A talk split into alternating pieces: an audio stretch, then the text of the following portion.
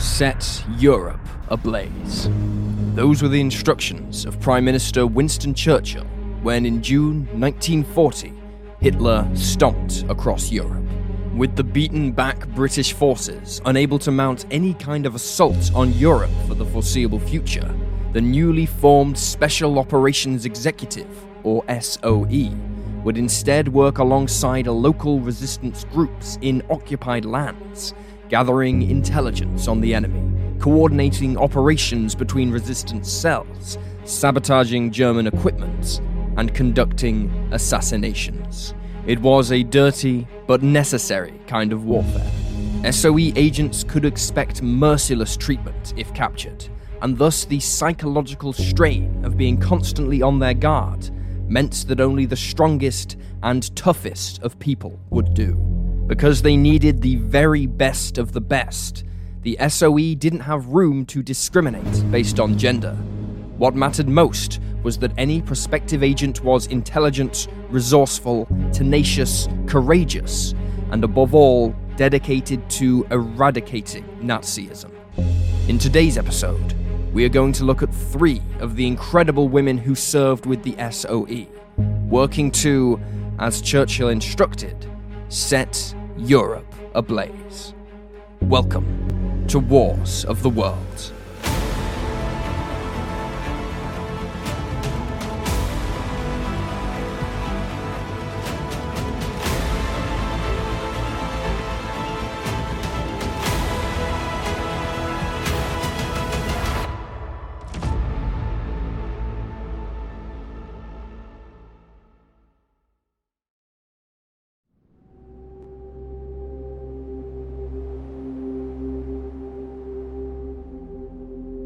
Vera Atkins could stake a claim to being Britain's top female spy master of World War II.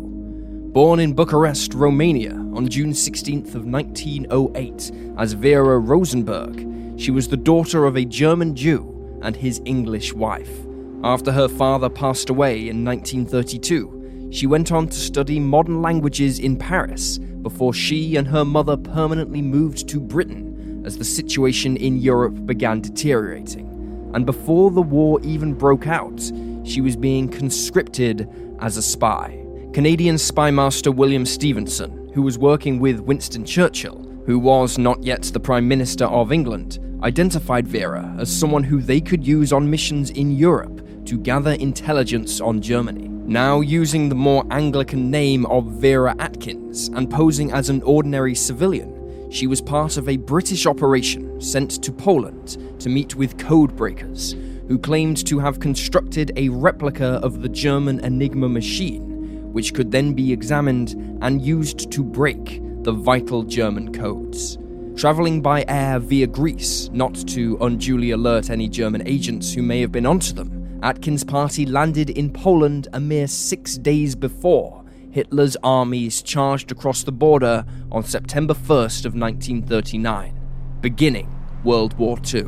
Once German forces began their invasion and Britain and France declared war in response, Vera helped evacuate the codebreakers to her former homeland of Romania, which at that time was a neutral country in the fighting. After being interned for a short while, they were allowed to continue onwards back to France and then Britain with their vital piece of equipment. After returning to Britain, Atkins was soon back in Europe, although undertaking an unsanctioned operation of her own. She took with her a large sum of money, which she hoped to use to bribe a German official to give her the necessary documentation for her cousin to cross German occupied Europe and meet her in Britain. But upon entering the Netherlands, the Germans invaded the neutral country and her plan was foiled. She was forced to go on the run and was eventually smuggled back to Britain thanks to help from the Belgian resistance in late 1940. In February 1941, she joined the ranks of the SOE and was assigned as an assistant to Major Maurice Buckmaster, who led F Section, whose job concerned special operations in France. F Section's team was only eight strong, but would ultimately be responsible for some 470 agents working in the field against the Germans. Compared to other military establishments, the hierarchy of F Section was more relaxed, allowing everyone to have their say in operations, and Atkins quickly established herself as one of the most prominent members, with some even going as far to say that while Buckmaster was in command, she was nonetheless the brains of the outfit. Atkins was significantly involved in the recruitment process for new agents, often interviewing and vetting them personally. She would then customize a training regime for them, as well as plan as much of their operation in France herself. As a result of this, she was often heavily invested in the successful and, above all, safe conclusion of their missions. As she explained in one interview after the war, quote, the burden of stress was probably on the person who was seeing them off, the realization that they were going out on a very dangerous mission, and this was probably the last glimpse they would have of the lovely countryside through which you were travelling with them, while you remained quite safely at the end. There was a considerable strain on one at this time. I think it must have been extraordinarily tough. I was extremely exhausted by it. She also proved extremely useful in deciphering German codes and making sense of garbled transmissions intercepted by British intelligence. Upon the conclusion of the war, she assisted in the investigations of German war crimes, interviewing people who had conducted some of the most heinous crimes in history. Hugo Bleicher, an Abwehr officer who had ruthlessly clamped down on all resistance to German occupation, judged her interrogation to be the most skillful to which he had been subjected by his Dutch, French, and British captors. Perhaps her most disturbing interrogation took place in March of 1946, where she found herself sat across the table with Rudolf Hess, the German commander of Auschwitz. During the interrogation, she asked whether it was true that he had caused the deaths of one and a half million Jews, a figure that he dismissed nonchalantly before adding matter of factly that the true number was 2,345,000. Having been so invested in the agents she dispatched into occupied Europe, she never gave up on trying to discover the fate of those who never returned. There were 118 in total, and she frequently interrogated German guards at POW and concentration camps, and in the end, there was only one instance in which she was unable to trace a missing agent. The agent in question had been sent to Marseille with 3 million francs, and many have speculated that he was unable to resist the temptation of betting this sum at Monte Carlo. He may then have committed suicide after losing it all, or alternatively, he may have won and created a new persona where he lived out the rest of his days a very wealthy man, but a traitor to the cause of freedom. Settling in the English county of Sussex, Vera Atkins passed away shortly after her 92nd birthday on June 24, 2000. It was only after her biographer interviewed some of those at her funeral that the unsanctioned mission to help her cousin escape Romania was uncovered, which means, like all great spies, she took at least one secret with her to the grave.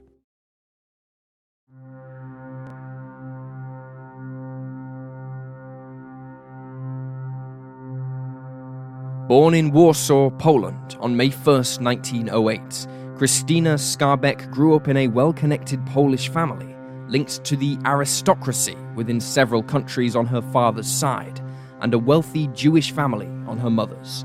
Growing into an attractive young woman, she enjoyed various sports and activities, such as horse riding and skiing, and with her good looks, she even became a runner up in the 1930 Miss World competition.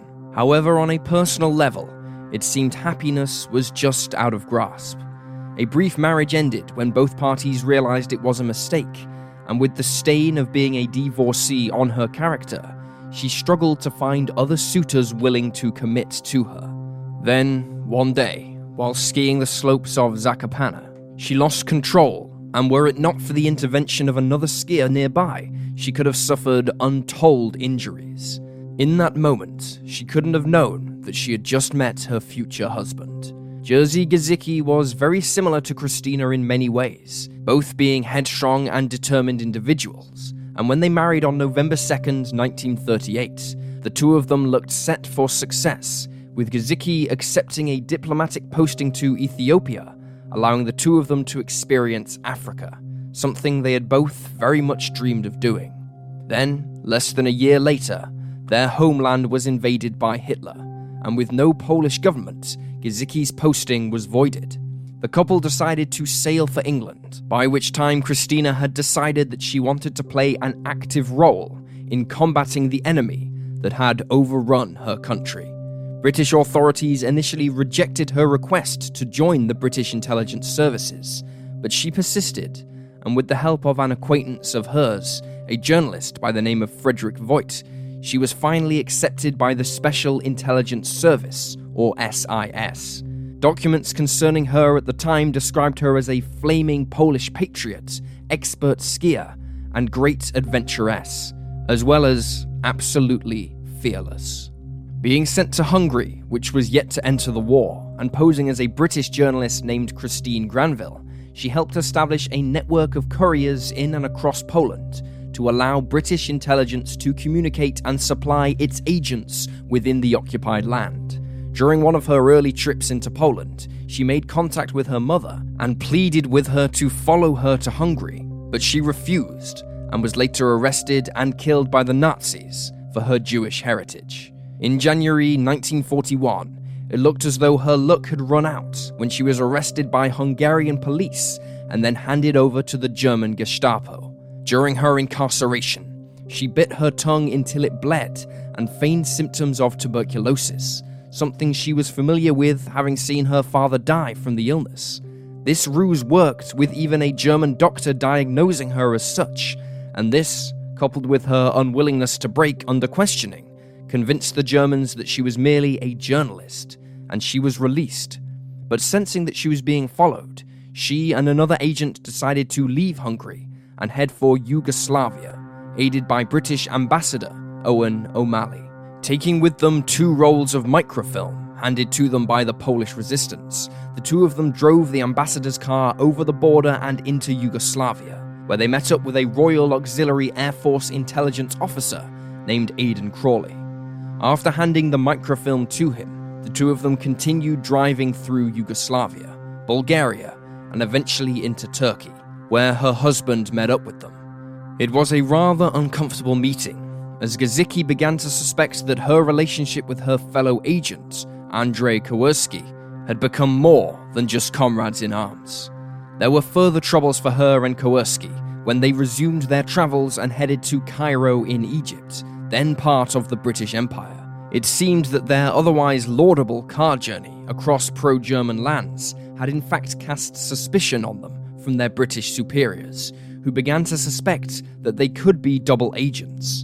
In June of 1941, they were dismissed from frontline duties and forced to live on a meagre wage, at which point Christina decided it was time to level with her husband and admit that she and Kowarski were now lovers. She and her husband would later formally divorce after the war.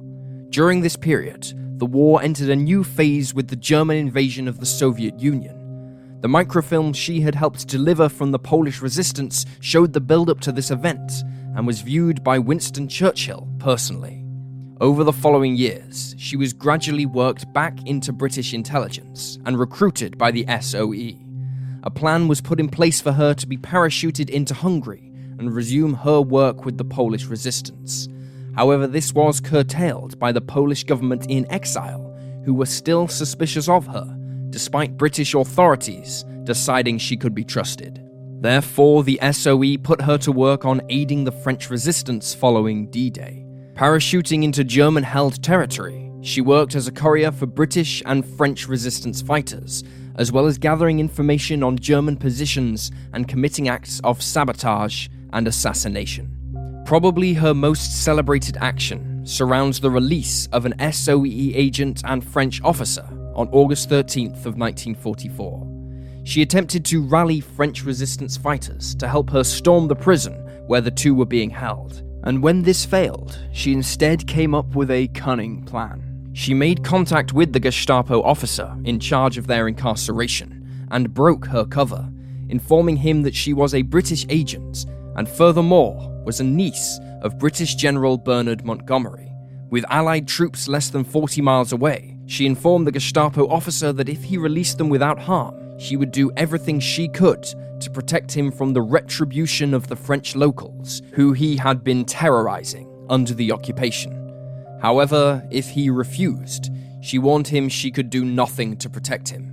The Gestapo officer agreed and released them safely. By the end of 1944, France was now largely back under the rule of its people, and SOE operations soon ceased. Christina and Kowarski were due to be sent back to Poland, but again the plan was dropped after other agents were captured by the Soviet army marching across Eastern Europe. Her time as a secret agent was over, but sadly the hero's post war life was marred by hardship. Her relationship with Kowarski fizzled out, and she attempted to join an old British flame in Kenya, but found she couldn't get a work permit there. Bouncing from job to job, she eventually found employment as a steward on an ocean liner, where she was expected to wear her many medals that had been bestowed upon her with her uniform. This made her a firm favourite amongst rich paying guests, much to the irritation of the other stewards, who didn't have nearly as many awards to their service. Feeling isolated from her shipmates, she found comfort with a man named Dennis Muldowney, but eventually this comfort turned to caution as she found him possessive and intimidating.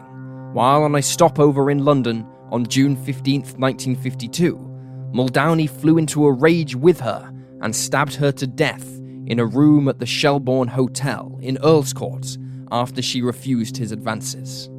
Muldowney pled guilty to murder and was hanged three months later. Christina Skarbek, who had been living under her British name Christine Granville since the war, was just 37 years old when she died.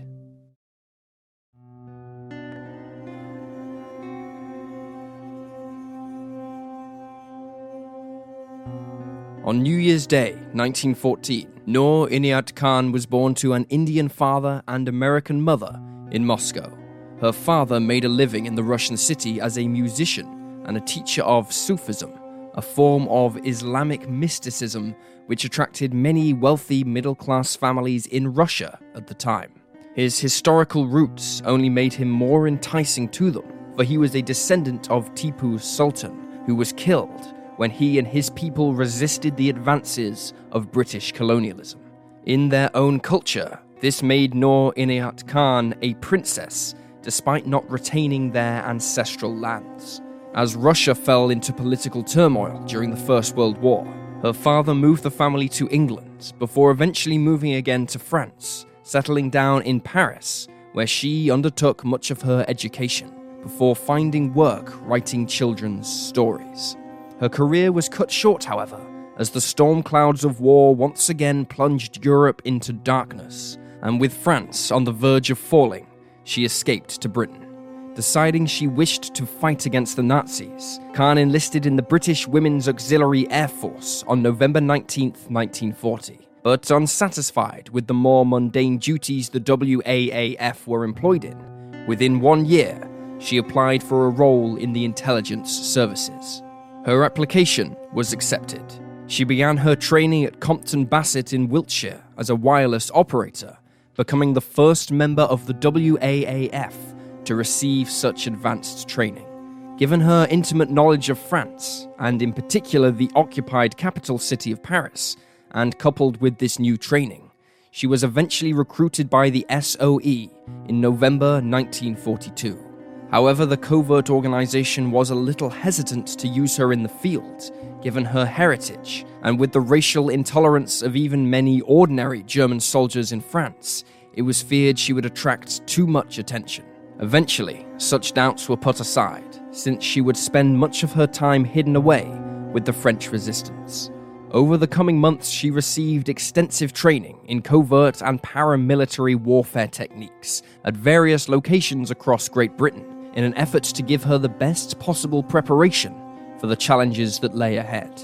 Then, on the night of June 16, 1943, she boarded an RAF aircraft and was flown across the English Channel into German occupied France, having been given the code name Madeleine. She was instructed to head into Paris and make contact with an agent code named Cinema or Phono, real name Henri Garry, of the Prosper Resistance Network.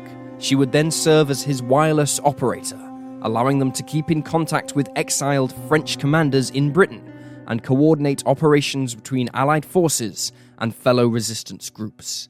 However, it was almost not to be, for her arrival coincided with a Gestapo operation to bring down the group, and dozens of arrests were made, although Khan managed to escape.